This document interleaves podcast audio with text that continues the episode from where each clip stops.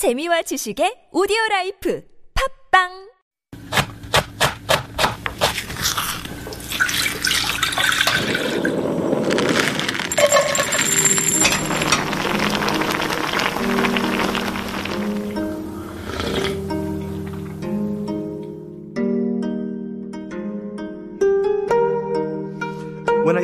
oranges, my mind always tends to drift towards Charles Dickinson esque Britain, where the world is covered in a layer of soot, and where miserly old men put in one coal at a time to keep themselves warm.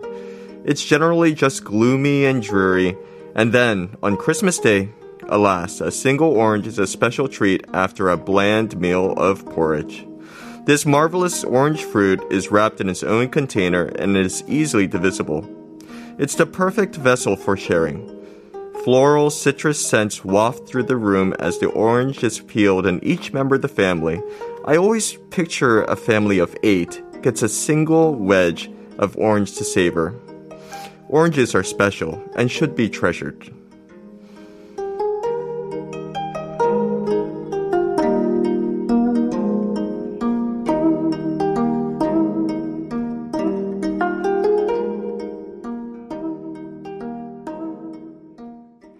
And that was a little food for thought coming from Daniel Gray.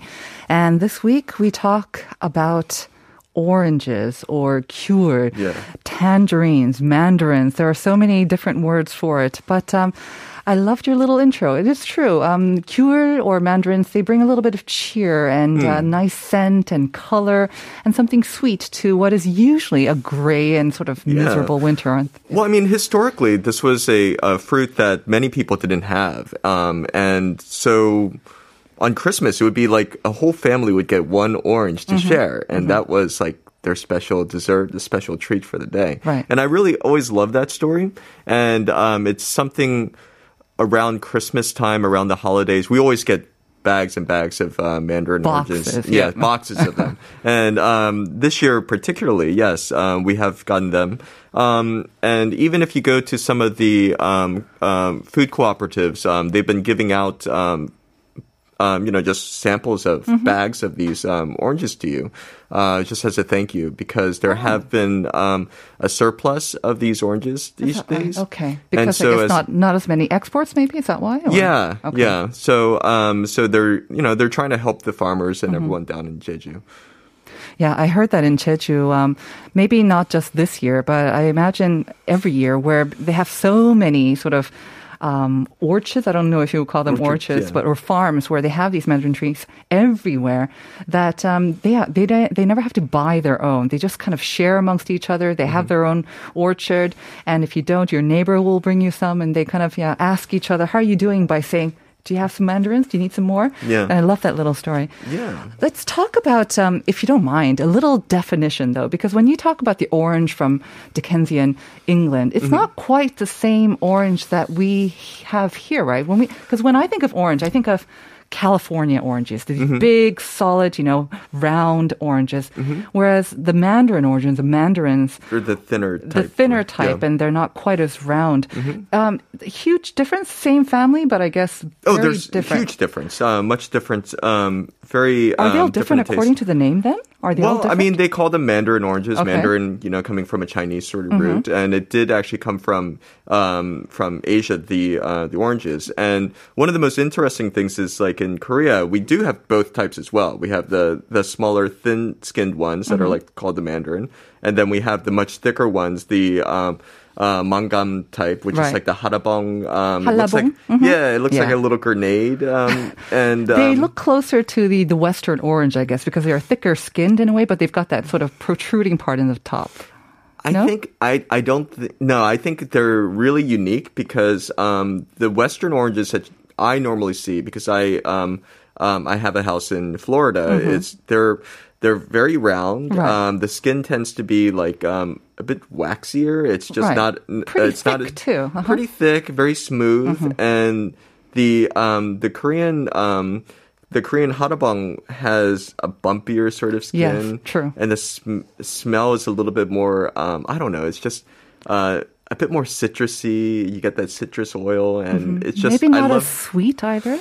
a little bit. I, I would say, you know what, when I when I think of the Hallabong orange, I imagine it as um, an orange plus um, plus kind of like a grapefruit. you know, yes, yes. yeah, like um, and so it's it's tart while being sweet, and I, I think it's just very perfectly balanced. And I always love how they always have the um, the little green leaf on there. Yes. because it has that contrast of color and um, everything as well. Yeah.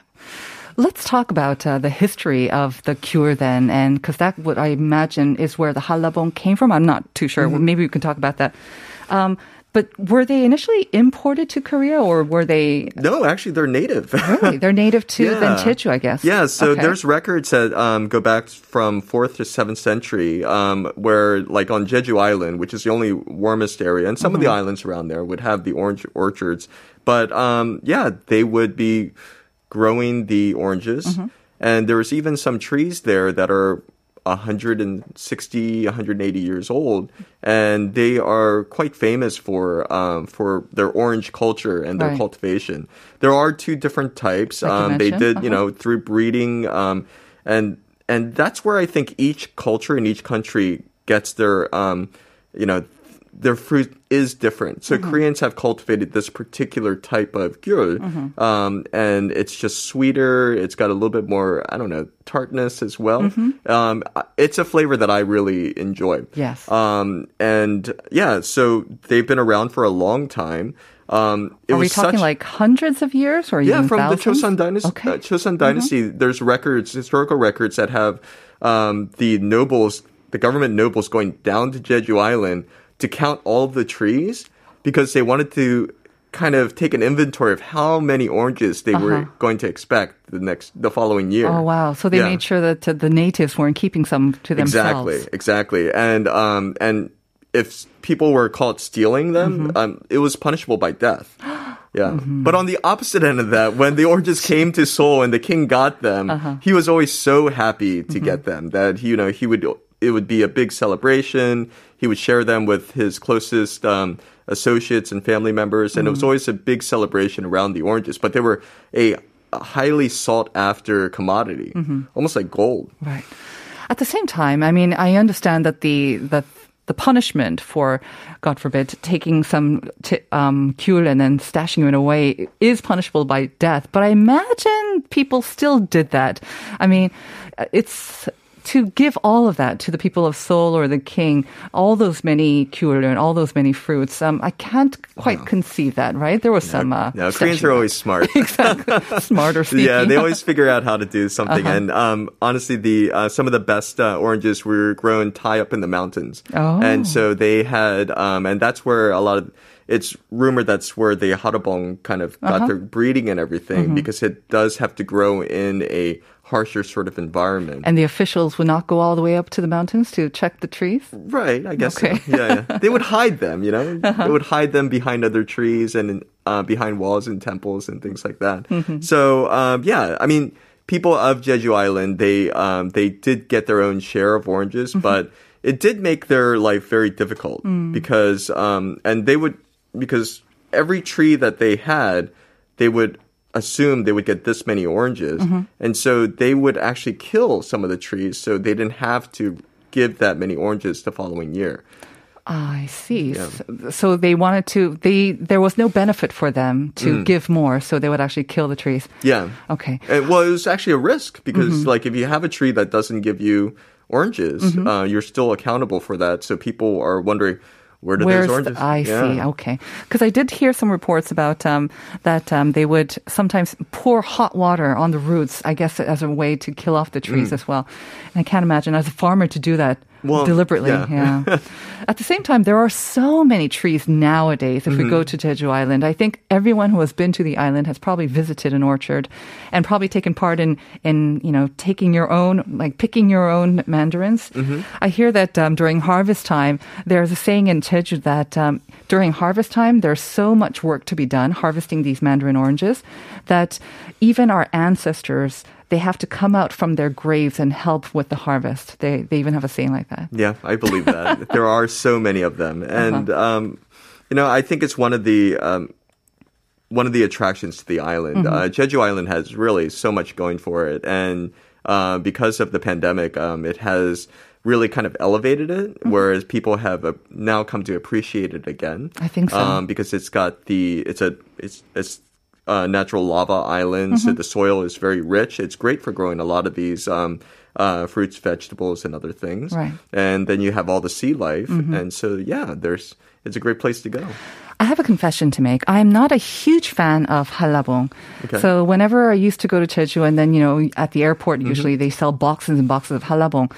I tried to, I tried one box and then it wasn't really for me. I love grapefruit. I Mm-hmm. love oranges, but this sort of in between taste didn't really appeal to me. Um, but are they very famous? Because we know now that there have been more variants like red hyang, 황금 hyang. There's all these different ones, which I personally actually like more. But hallabong and all these variants, are they also maybe exported and do they do well? Yeah, actually, Yeah? Korean Okay. Korean fruits have become um, very popular um, across um, Southeast Asia, Mm-hmm. Um, and also in in the America in North America as well uh, through some of the uh, grocery chains and things. Okay. but um, the hallabong has become kind of um, I don't know. It's the um, it's just just a perfect picture of an orange of a Korean orange. So it's It become looks like Jeju-do, you know, with the Hallasan kind with that protruding yeah, part. Yeah, so um, it has become quite popular, and again, it's the look that many people want. So Yes. Mm-hmm. it's a very giftable item. True. So um, yeah, I, they are becoming more popular, and Mm-hmm. which is a good thing for Jeju Island. Okay. Red hyang, your thoughts on that very briefly. Do you like red hyang? That's my f- favorite fruit right now currently. That's the thin. Yeah, it's kind of a it's like a mandarin origin on steroids. It's huge, it's kind of bigger, Oh, yeah, yeah, and the yeah, yeah. flesh is a little bit redder. Yeah, It's yeah, a little bit of a tartness too. yeah. Um, they they have been. Um, they there's always these fruit trends where someone comes up with a new variant Mm. Yes. that um, that takes off, like the um, the muscat um, exactly.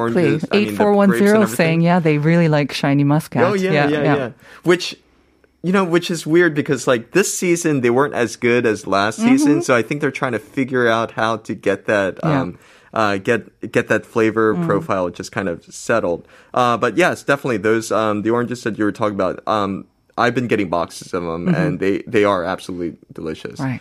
A little bit more on the pricey side as well. But let's go back to uh, gyul.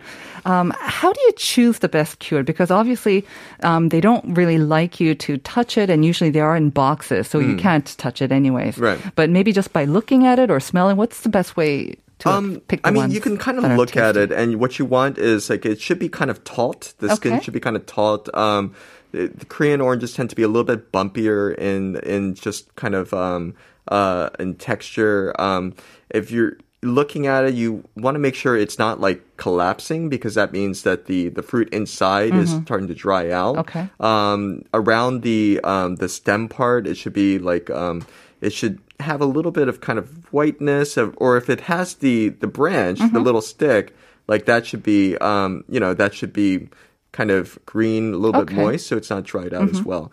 Um, the smell is definitely one of the things that you can definitely check Mm-hmm. about. Um, some people will do this thing where you can rub it a little bit and just you know not rub it hard, but just kind of like.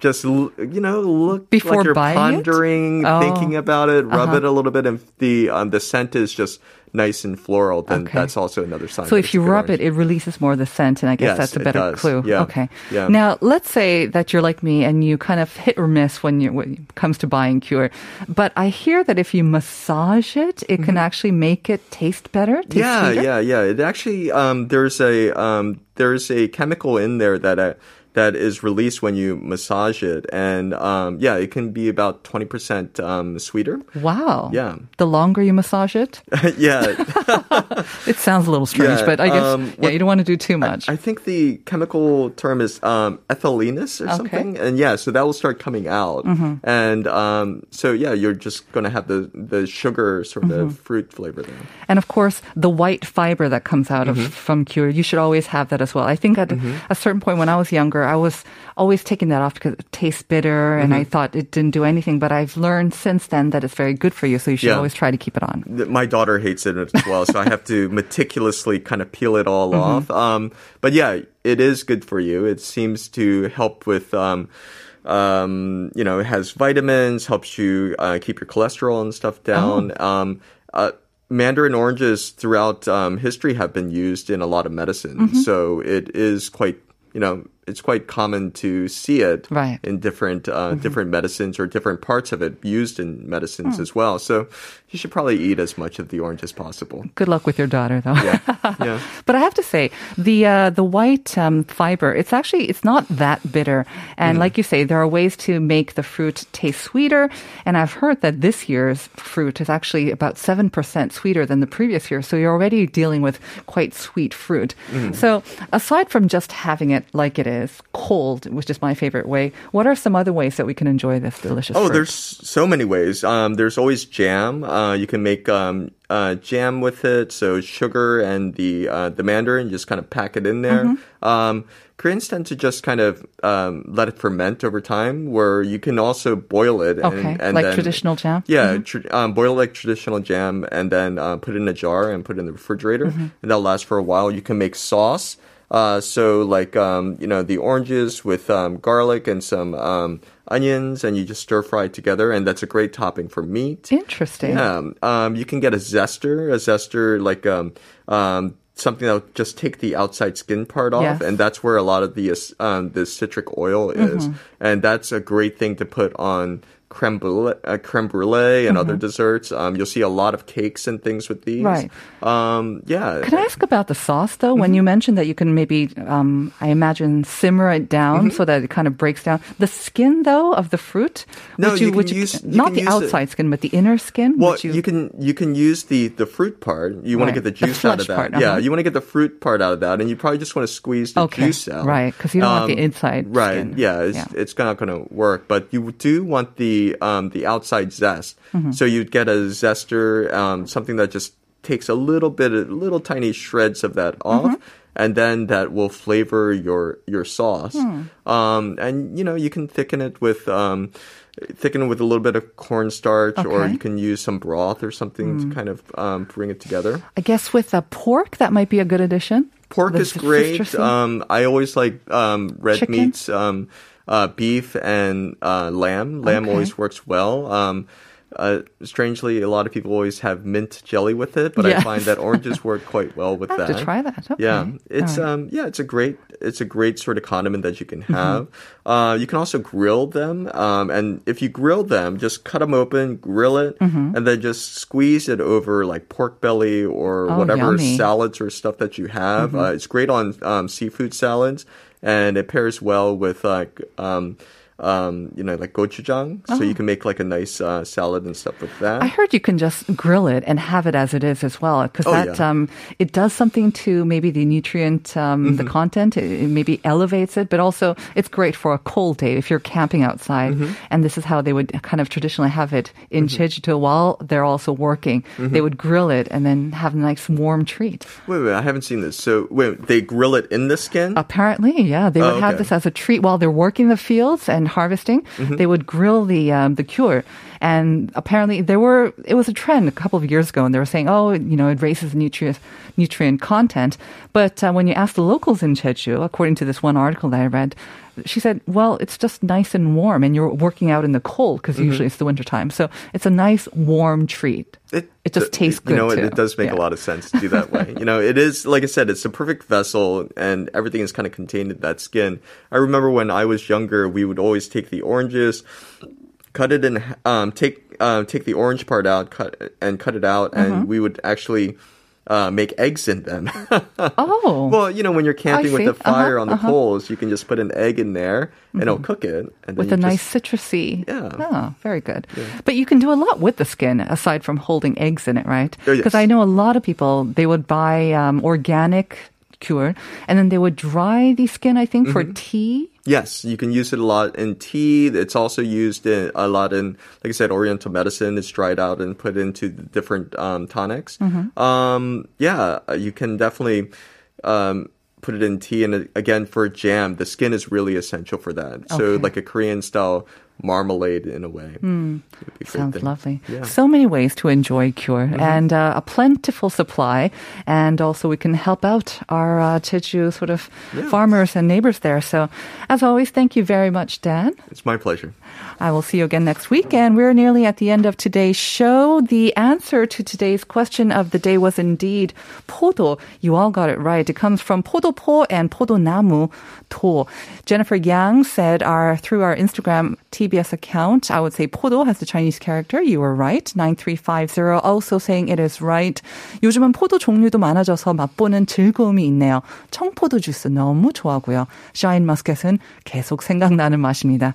Absolutely. 8410, as I mentioned before, also a big fan of podo and especially the shiny muscat. Um, I wonder where the word 딸기 comes from.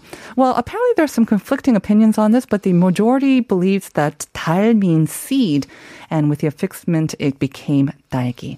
So there you are. We're going to uh, hand it over to Uncode and Uncoded and play Jeju Sonyeon's Gyul. It has started snowing outside of our studio, so be careful on the roads outside today and uh, just stay tuned to the local weather forecast. We'll see you tomorrow at 9 for more Life Abroad.